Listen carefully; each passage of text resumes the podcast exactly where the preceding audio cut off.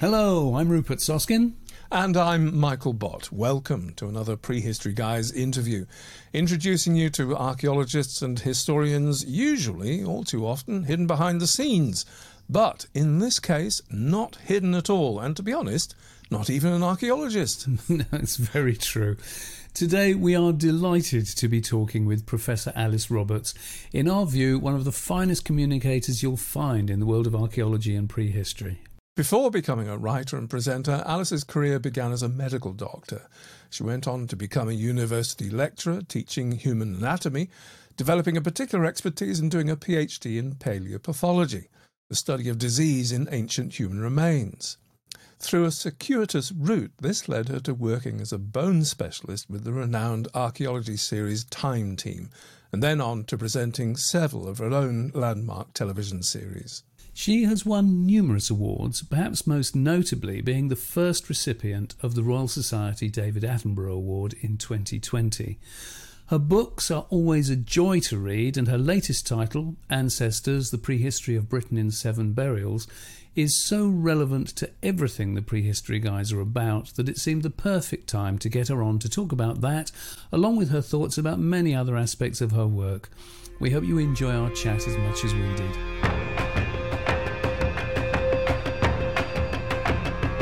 Professor Alice Roberts, thank you so much for uh, for joining us, and um, welcome, welcome to the show. Uh, do you know, thank we you. always. We always start our interviews with uh, with the same question. Uh, we always ask, uh, what was it that first got you into archaeology?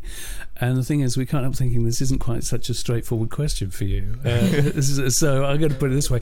So how did medical doctor, osteologist, biologist, anthropologist, author, presenter, illustrator Alice Roberts find herself in the glamorous world of archaeology?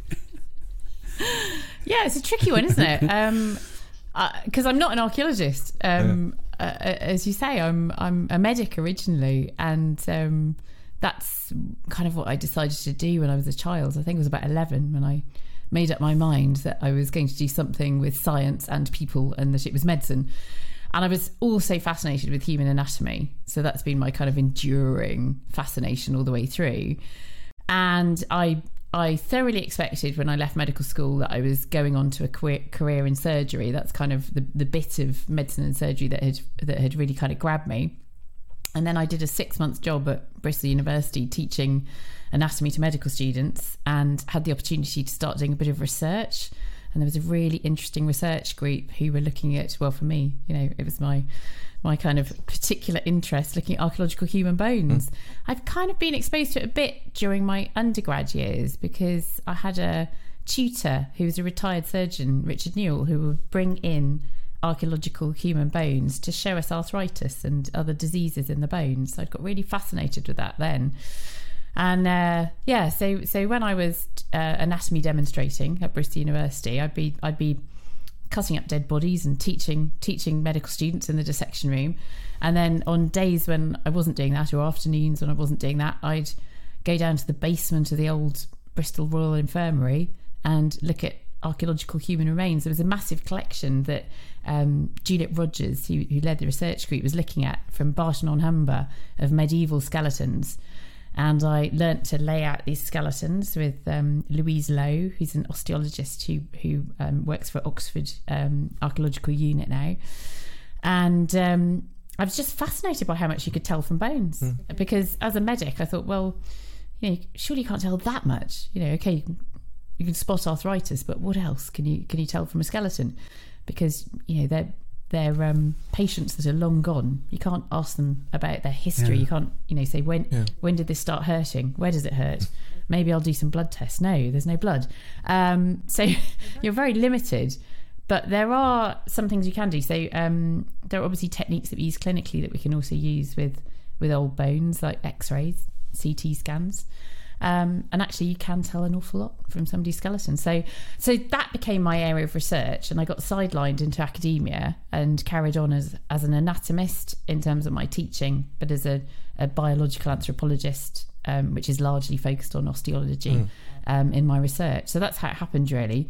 And then um, and then the, the, the kind of television career uh, came came about because of that. So I wasn't looking for a career in television. I wasn't looking to become an author either. Yeah. Um, but I started writing bone reports for Time Team. Uh, they had all these bones, that all these skeletons they dug up that they needed to have reports on. So I was writing reports for them. And then in two thousand one, so twenty years ago, they invited me along to come along and uh, be a bone expert on, on screen as well. And and that was it. That was the beginning of my career in television. Yeah, yeah. Amazing. Did Time Team itself, I mean, did the, the interest in archaeology get sparked from being on Time Team? Uh, that's kind of that way well, around. I, I mean, you, you uh, needed... I'd, I'd been interested before, yeah. definitely. And I, I, Time Team's been interesting. I was I caught up Um, very recently, just a couple of weekends ago, yeah. with Phil Harding. Oh, um, we were opening a, a a new Bronze Age house at Butzer Ancient Farm, which is so lovely, which is full of oh we must go um, down there yeah, uh, yeah, Iron yeah. Age houses, but also Bronze Age houses now, yeah. and um, a Roman villa, um, and we were chatting about it, and I, you know and I said to him, it's, it was um, it was lovely to work on Time Team because I'd really enjoyed the programme. you know I'd yeah. been really interested in archaeology, yeah. and I'd really you know I'd kind of watched the programme um, from the start, really. And then ended up working on it myself. How perfect. Which felt really special. How perfect. Yeah. So, Alice, um, your book, Ancestors, um, latest book, which uh, came out in May this year. My goodness, how time yeah. flies. Yeah. yeah. Now, mm. it's, it's received huge praise from all quarters. And, um, you know, if we can add our small voice uh, of congratulations to the mix, it's, mm. I, I, I think you. absolutely beautiful read, and so much more than just a, a review of what we think we know about people in the past. Now, the subtitle of the book is The Prehistory of Britain in Seven Burials. Um, of the seven burials that you talk about, uh, that you write about in the book, which, which for you uh, was the most profound or rewarding for you to explore, do you think? That's a really tricky one because they're all very different stories, mm-hmm. which is, you know, partly yeah. partly why I chose them, because they all have different stories to tell. Um, I'm a bit obsessed with the Red Lady of Paviland, so I did enjoy writing that particular chapter and, and researching that story in more detail. Yeah. I knew the story quite well, but there were so many things that I didn't know, and I, I didn't know, for instance, that the, the whole archive of letters between the Reverend William Buckland and Lady Mary Cole on the oh, Gower yes. existed. Yeah. And um, so reading that correspondence between the two of them, and also finding out that it was, you know, it was women that first discovered Paviland yes. Cave. That, was that cool. is a, the eternal shock, isn't it? yeah, yeah. yeah. So we remember Buckland's name, but we forget Lady yeah. Mary Cole and mm-hmm. her and her daughters. Um, but um, yeah, so Paviland Cave. But I think probably the... Um, Probably the Amesbury Archer actually is the oh. most evocative for me. Yeah. It's just such an astonishing burial. Yeah, you know, this Bronze Age burial, four and a half thousand years ago, and uh, is just a brilliant example of how much we can tell now by, by looking at skeletons with, with all the new techniques that we've we've got at our fingertips. Mm. And of course, running through the book as well is this story of the engagement between two. Well, they have been very different fields, archaeology and genetics. Yeah. Mm. And now the two are coming together, and, the, you know, the the amazing stories that we can now tell based on ancient D N A extraction from old bones mm. and and resolving debates that you you just would have no hope of resolving otherwise. And then also even, you know, with the, with the Amesbury Archer, working out from the chemical composition of his teeth that he he grew up somewhere a very long way away from Salisbury Plain, yeah. probably somewhere around the Alps. So it's just, you know, it's astonishing to be able to extract all of that biographical information mm. from a skeleton. Mm. Yes, it's certainly true that the discipline is, cha- discipline is changing enormously, isn't it? But it, it seems incredible that it's over ten years since your book and landmark B B C series, The Incredible Human Journey, uh, came out. Um, you spent a lot of time with various ethnic groups for that, um, you know, mm, sitting on mm. the ground, sharing time and space with people living ostensibly primitive lives. Did those experiences influence your approach to, and indeed interpretations of, the past when you were writing Ancestors? Yeah, absolutely. I mean, I that was a a, a really kind of I say a, a, a, a formative year yeah. for me. I I took a year off from university Um, finished my PhD, which I realised I was never going to write up if I didn't take some time off teaching. Um, and it was a part-time PhD, so it had gone on for oh, seven years. I didn't realise you were still doing your uh, PhD when, oh my goodness, yeah. Yeah, yeah. No, it went on. Because um, I was, you know, I didn't I didn't do it full-time. I did it at the same time as uh, as teaching yeah, and doing yeah. other research as well. So it was a, it was a bit of a bit of a long haul, but I got there in the end.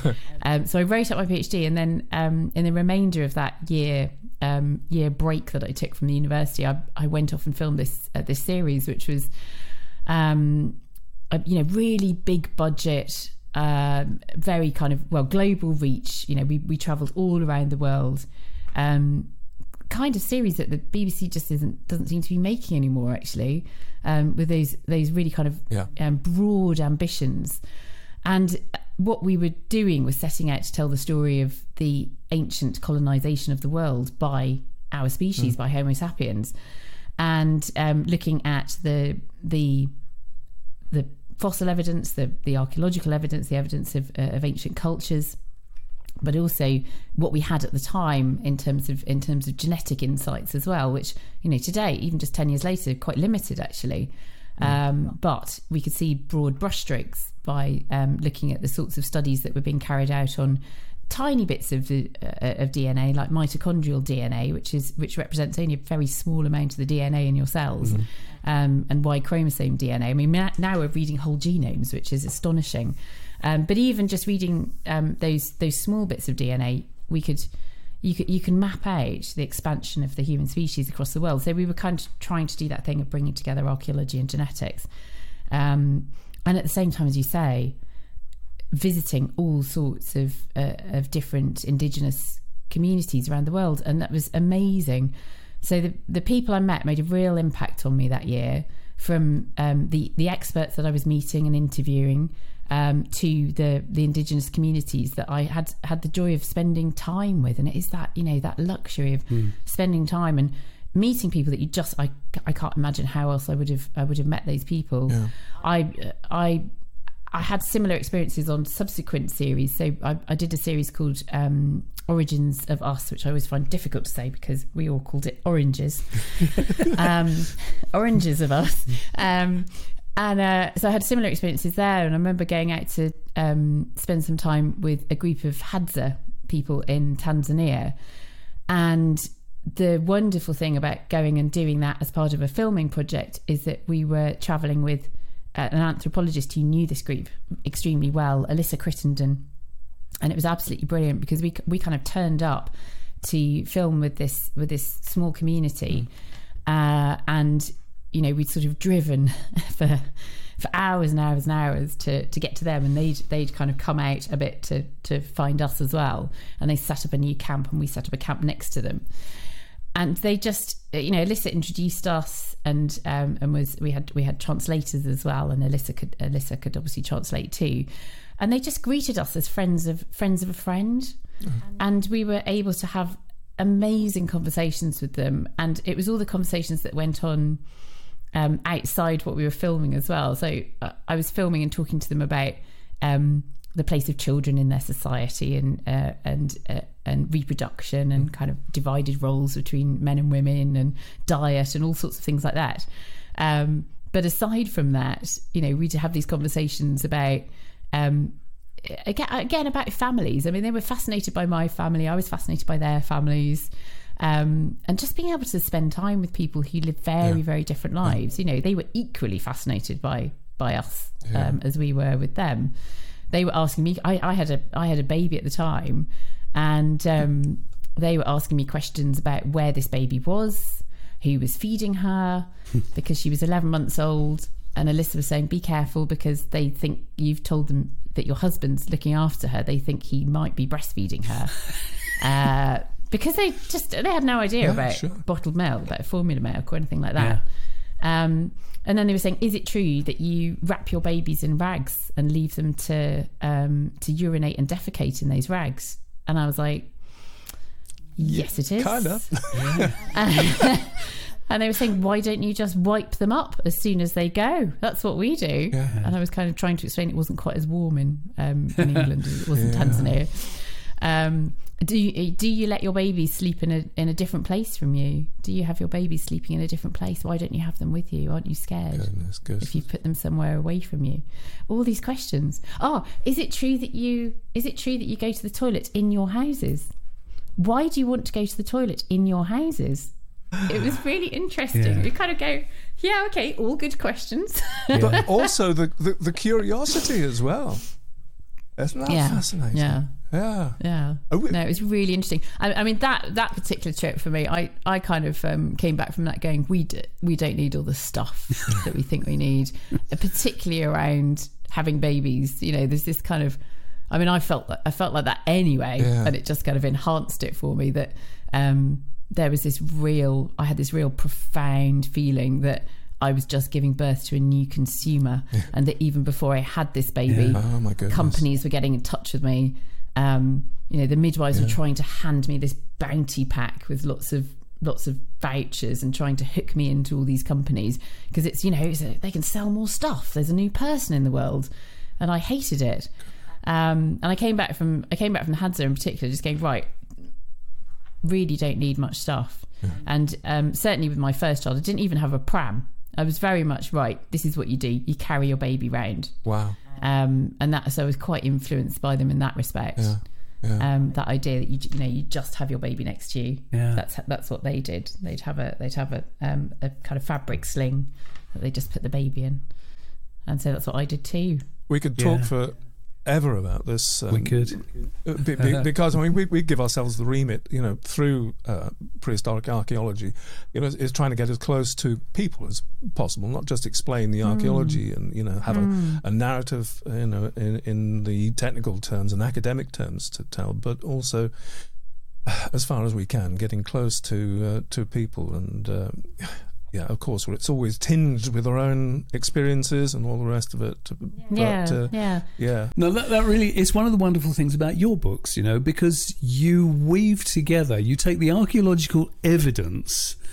and you weave it into a story that, or, or into a narrative that really does bring the past to life. And that's just so rare, you know. Um, uh, so... You know, making those comparisons between these modern-day, ostensibly primitive uh, societies and uh, and the past. You know, just bringing the past to life. As Mike said, it's it's about it's all about the people. It and is, sometimes it is. we get yeah. obsessed with the bling and the artifacts, yeah. but it's about the people. Yeah. No, I mean, I think even when you look at the bling and the ar- artifacts, what you're what you're thinking about, aren't you, is is. who made them? Why did they make them? What did they mean? You know, what did it mm. what did it mean to the mm. person who who owned those objects? And it mm. is all about getting in touch with people. You're right, it is. And mm. it's about um, imagining those past lives.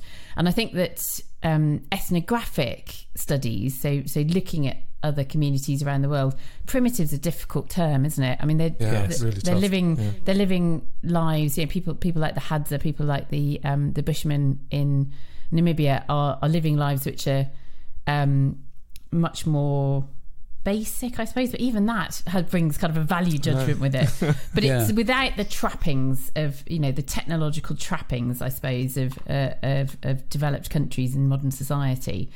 And I suppose I suppose what what um, ethnography does for us is it doesn't it doesn't show us exactly how people were living in the past. Of course, it can't, and and and then we uh, and we also shouldn't see those communities as being somehow. Um, you know, preserved in aspic primitive yeah. societies that have just carried yeah. on doing the same thing. But it can certainly open our eyes to um, the types of um, societies that people were living in, uh, the organisation of those societies, um, what's important to people through time, uh, the technologies that they're using, um, all of those things. So I think it, I think it helps us with our hypotheses rather than giving us a A, a definitive answer. It can't give us a definitive answer, mm. but it is. I mean, it is amazing. I've spent time with um, reindeer herders in Siberia as well, and that's utterly fascinating. Utterly yeah. fascinating to see how um, you know, their lifestyle means that they can, you know, survive in. I, I think it probably is the most inhospitable place yeah. on the planet. When you get up yeah. into the far Arctic and it gets down to minus seventy in the yeah. winters. Yes. It's horrendous. Challenging. Yeah. Yeah. And and you kind of go there thinking, how are they surviving there with, um, you know, sort of, I, I suppose, the minimal of minimum technological equipment, or you know, we. I mean, I remember going to, to one particular one particular group, and they said, "We're not going to take you anywhere if you wear your um, your Baffin Explorer boots that you brought with you. You need to put reindeer fur boots on." And they were right. The reindeer fur boots were so much better than what we brought with what? us. Right. We spent yeah. a lot of money on gear, and it wasn't good enough, and it wasn't yeah. as good as the fur. Yeah, one of my favourite things in the uh, Pitt Rivers Museum is um, a, a raincoat uh, made out of uh, seal intestines. Mm. Probably works very well indeed. Yeah, but it anyway. smells a bit though. I digress slightly. Anyway, uh, mm. keeping um, incredible human journey in mind for for ancestors, though, you, you did some work with uh, Tom Booth at the Crick Institute.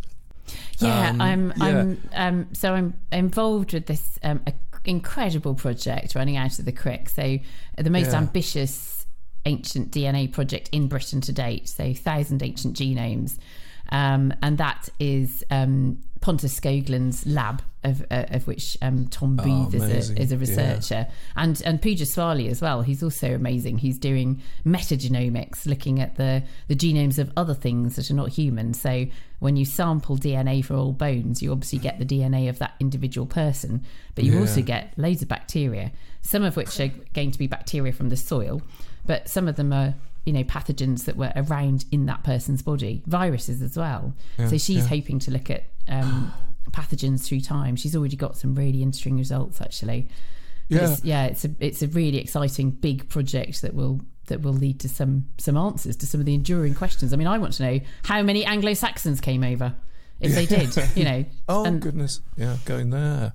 But but the, the real question was then, Alice, did the kind of developments that uh, you know, the Tom Booth and others like him are producing, I mean, almost on a daily basis now, d- does any of that make you want to go back and revisit some of the past projects you've done in, in the light of?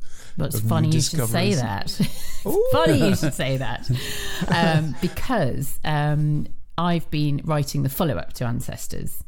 Um, so this takes us into the historical period and um, into um, the world of the Romans, the Anglo-Saxons and the Vikings. And right. while I was writing the Anglo-Saxon chapter, I was reading about some uh, quite quite recent um, revelations about um, the arrival of the Justinianic plague in Britain. So the Justinianic plague sweeps through Europe in the in the sixth century. And we've got very, very good documentary evidence for that. Uh, but we've got no documentary evidence of of it in it in Britain. We've got very patchy, patchy history, I would say, from okay. the fifth and sixth century anyway. Mm. Um, so we're largely relying on archaeology um, for those centuries, those kind of post-Roman centuries.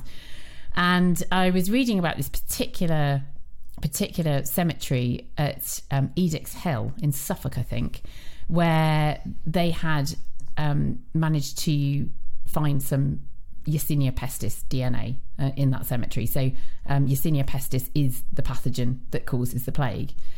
And that cemetery had a number of double and triple burials in it. And I looked at them and I thought, they look very, very similar to a particular cemetery that I've worked on, uh, where there were double and triple burials. And a bit curious because Um, they were well-furnished graves, and I think you kind of expect that if somebody's yeah, been laid yeah, low yeah. by the plague, they're going to be hurriedly buried yeah. um, and uh, without a lot of grave goods.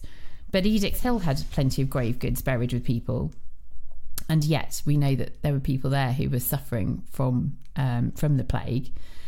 So we've managed to track down those those skeletons, and um, I think Tom has already sequenced them. So we may be able to see if this if this other cemetery, which is in Hampshire, uh, is also evidence of the Justinianic plague in Britain. Yeah.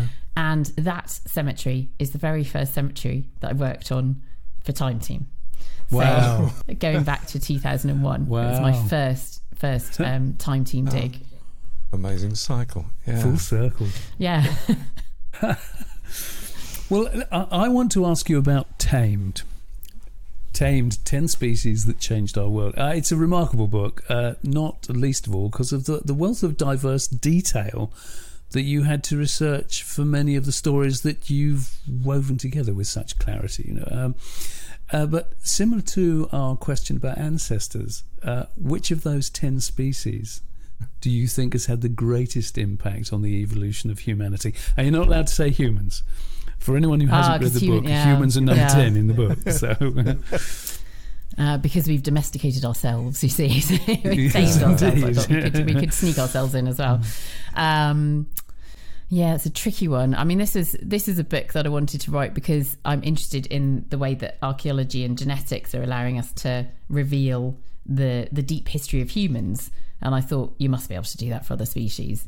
I got mm. a bit obsessed with it. I was writing articles for The Observer as well about the origin of reindeer and blackberries and all these, just basically anything, any species yeah. you like. And you could you could use genetics and archaeology together to work out the, the origin of these uh, of these species and their stories. But with Tamed, I, I chose ones that had um, had this relationship with humans and had been um, domesticated by humans and uh, you know, so much part of our world. So dogs, horses, chickens, um, and plants as well. So potatoes, wheat, uh, maize, fascinating story. So which one do I think had the most impact?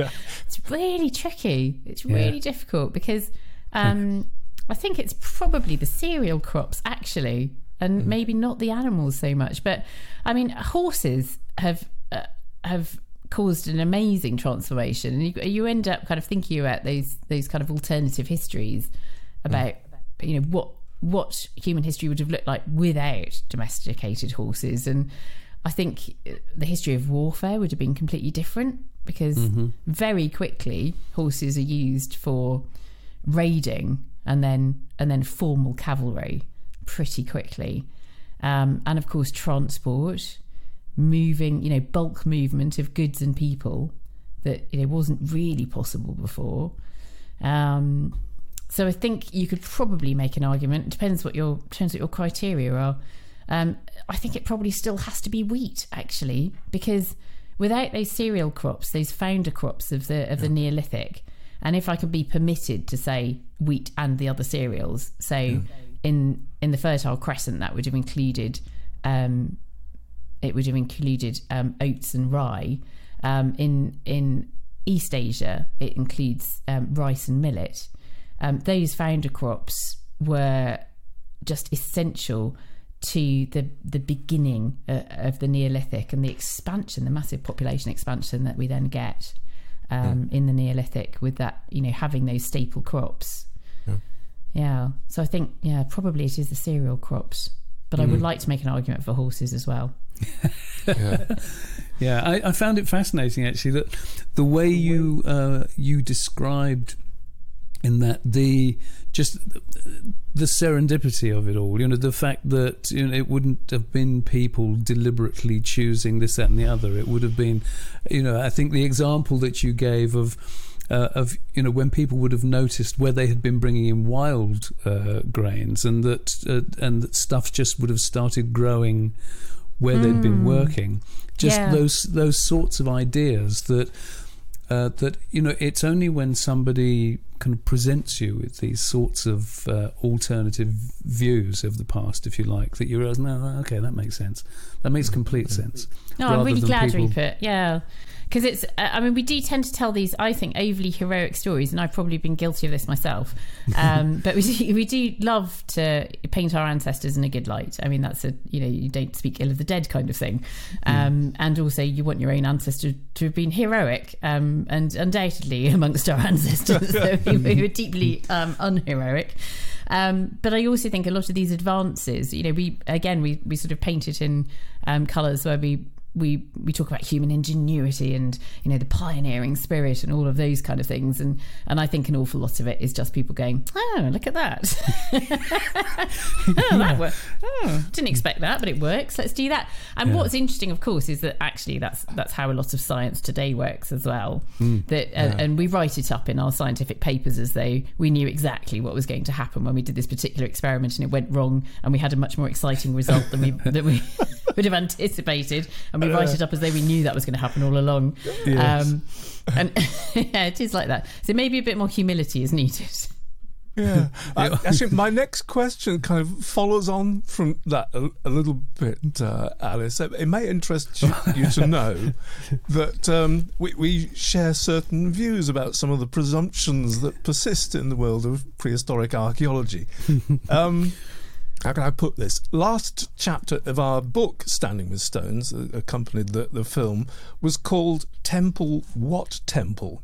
Oh, brilliant. Yes. Would, would you like to say a few words about S S S Ds? Yes, I would. Yeah. So I, th- I think it's really difficult, isn't it? Again, you know, we like to speak um, well of our ancestors. And I, thought there's, I think there's also a tendency for, you know, if, we, if we're associated or we're, we're studying a particular site, um, we want it to be something special. We want it to be more than just a village, you know, another mm. village, another settlement.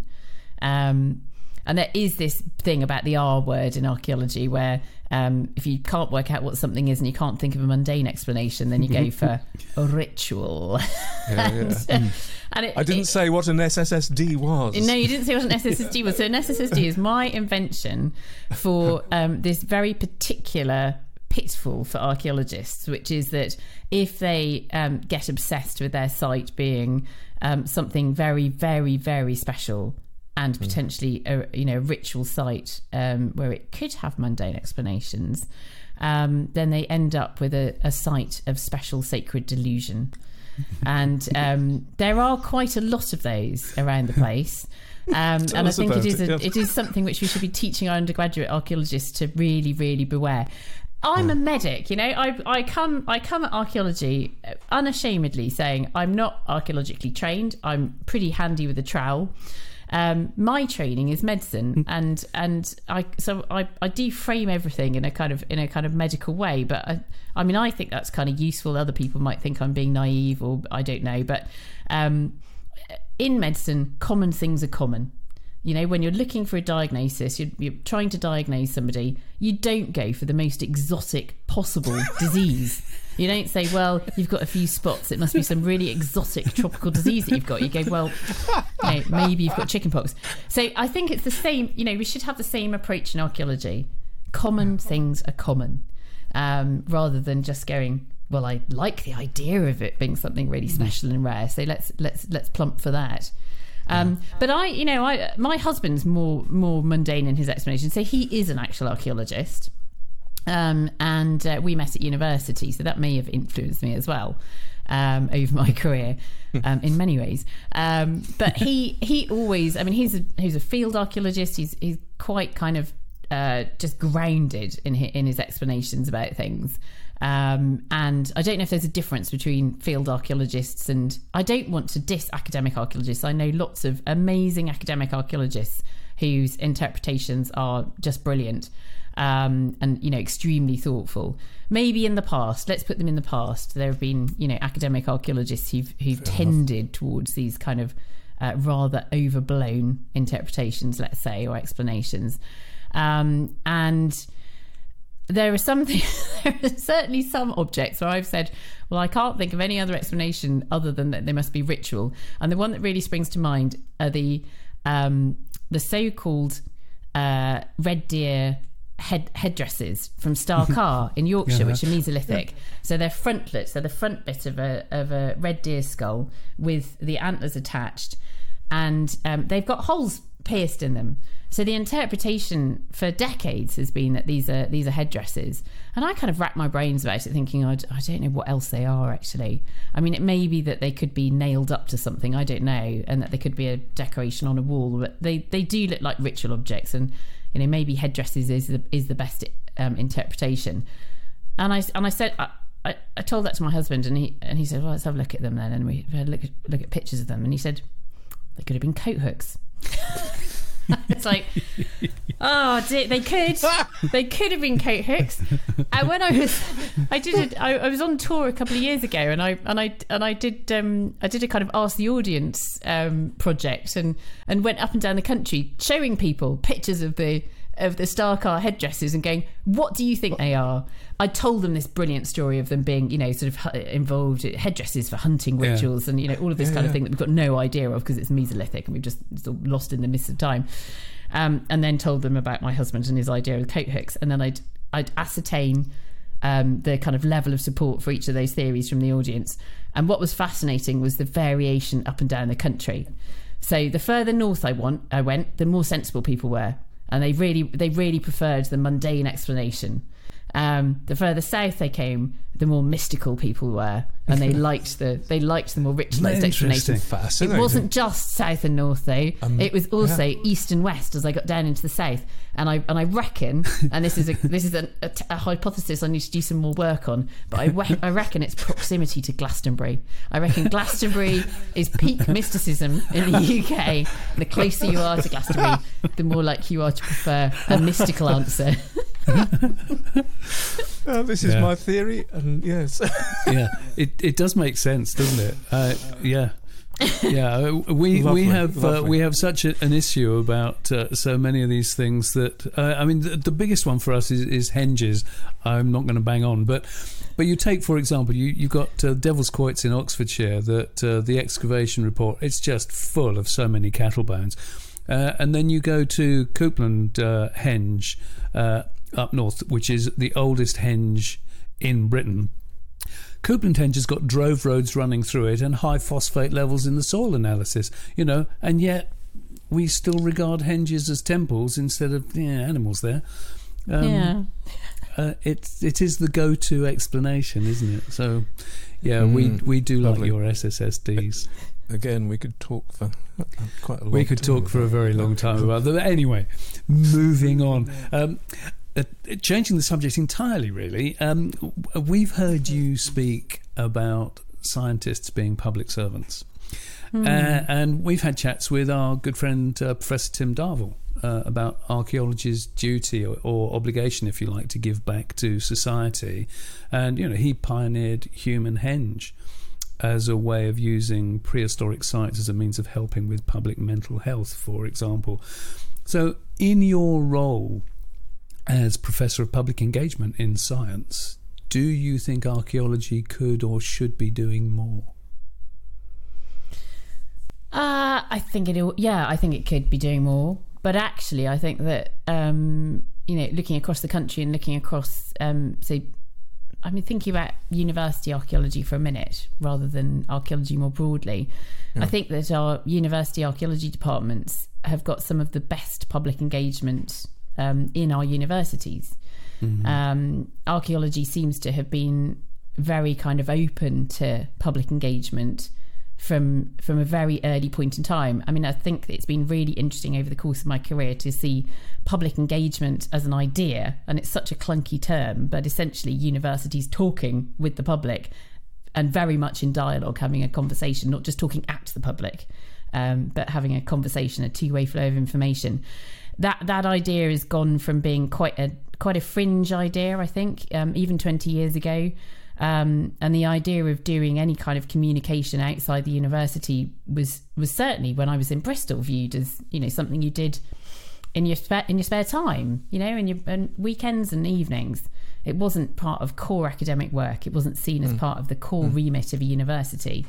Um, and again, I think it's some of it's my naivety coming from my background in medicine that it never occurred to me not to talk about my subject right. outside the bounds of the university. It just wasn't yeah. even a kind of, it wasn't even an option that I wouldn't, because I, I think, you know, my my whole um, training and my, and my career up to that point had been about the public and about mm. science in public and with the public. Um, and I think we're in a very, very different place now. But I think that... Um, I think that archaeology departments grasp that very, very early on. Um, and I don't think it's, uh, you know, it, it it's not surprising that Time Team itself as a television idea came about because of McAston in, in, in Bristol. You know, yeah. it was basically his mm-hmm. idea with Tony Robinson. Tony Robinson spent a summer digging with him in Santorini, and they cooked up this idea of an archaeology T V programme that they thought nobody would watch. Um, amazing. Yeah. But Mick, yeah. you know, spent so much of his time engaging with history societies, you know, local communities in all sorts of different ways, and very much saw archaeology as a subject that um, was all about the public. I mean, what is the point in trying to work out the past if you're not then sharing it with everybody? It belongs to everybody. Mm. Um, yeah. I feel that about university research then much more broadly. Um, you know, and as I have said before, scientists are public servants. You know, we are... Mm. largely paid for by public money. Um, we're working on we're working on different areas of science that will benefit the public in all sorts of in all sorts of different ways, but we don't want those benefits to be limited to just the output at the end of a research project. Oh. You want it to also be about um, culture more broadly, and and actually the research can be better, I think, if we engage the public early on in research projects. Yeah. yeah. Mm. Oh well, do you know what I mean? The time is um, flying along, I'm afraid. And gee, I can see, uh, well, as I said before, we could talk for a long time. But before we finish, Alice, I just wanted to just kind of backtrack. Oops, sorry. Wanted to backtrack a little um, and uh, ask you, someone who's well aware of the influence of contingency and serendipity and mm-hmm. the little bifurcations that happen in life, in another universe, there is an Alice Roberts that is a surgeon. Mm. What do you what do you think? What do you think she would think about the Alice Roberts in this universe? The Alice Roberts that's the polymath. Goodness me! I mean, I do I do think this. I do kind of imagine, um, you know, my careers ha- having my career having headed off in different directions. I think yeah. I would have been uh, completely happy and fulfilled um, as a paediatric surgeon. That's what I wanted to do. Mm. Um, so I was lucky enough to do one of my house jobs um, doing um, so so surgery um, on on infants and I- infants and children. And I loved all aspects of that job, the, the craft of the surgery itself, but also the engaging with engaging with children. So I would have been very happy. I think maybe I would have mm. carried on watching programmes about archaeology and reading books about archaeology, and I think I'd view that other me kind of curiously, but not necessarily yeah. uh, I think I would yeah I think I would have been just as happy. It would have been like hmm yeah I could have done that, but I've done this instead. yeah. So, but I feel very lucky I feel very lucky to have ended up doing what I'm doing. I mean, it is it is um, every every day I'm learning new things, and I feel as though that's a kind of very privileged position to be in. And then I mm. really, really enjoy sharing those stories with a wider audience. Mm, mm. And it's the enthusiasm uh, for them. I mean, there's a, you know, you say you've been lucky, and uh, we mm. make our own luck for, to a certain degree. Um, but uh, it's it's the enthusiasm uh, and maintain maintaining that enthusiasm. Well, I mean, the enthusiasm seems to come naturally, and that's what uh, what shines out, and uh, you know, is the basis of uh, it uh, is it's communication. That, you know, yes. Yeah. No, thank um, you. Well, I do. I mean, I genuinely enjoy what I do. What I do. So there you go. It yeah. shows. Alice, you're, you're going back on tour shortly. In fact, it's next week, isn't it? Um, uh, it is. It is. It's first of November, I think, is the first date. So, uh, yeah. uh, so what are you talking about? And, uh, and where can people come to see you? Unless it's sold out already. Is your whole tour sold out? I don't know. I haven't checked on tickets, actually. It was selling really fast, so um, but I'm sure there are some tickets left. It's a little it's a little bespoke tour, because it's the first time I've been on tour for a couple of years um, because of events of the past couple of years. Indeed. I'm really looking forward to getting out back in front of live audiences again. I love talking to people. Um, and I'll be talking about Ancestors, but I'll also be talking about some um, behind-the-scenes stories as well from various filming exploits, and also potentially spilling some of the beans on the brand new series of Digging for Britain, which will be on our screens either late at the end of this year or just into twenty twenty-two. Some amazing yeah, new archaeology. Um, so I'm I'm in um, Bristol, uh, Froome, Exeter, Cardiff, Oxford. Uh, I think that's it. There might be a couple more, but check out the website.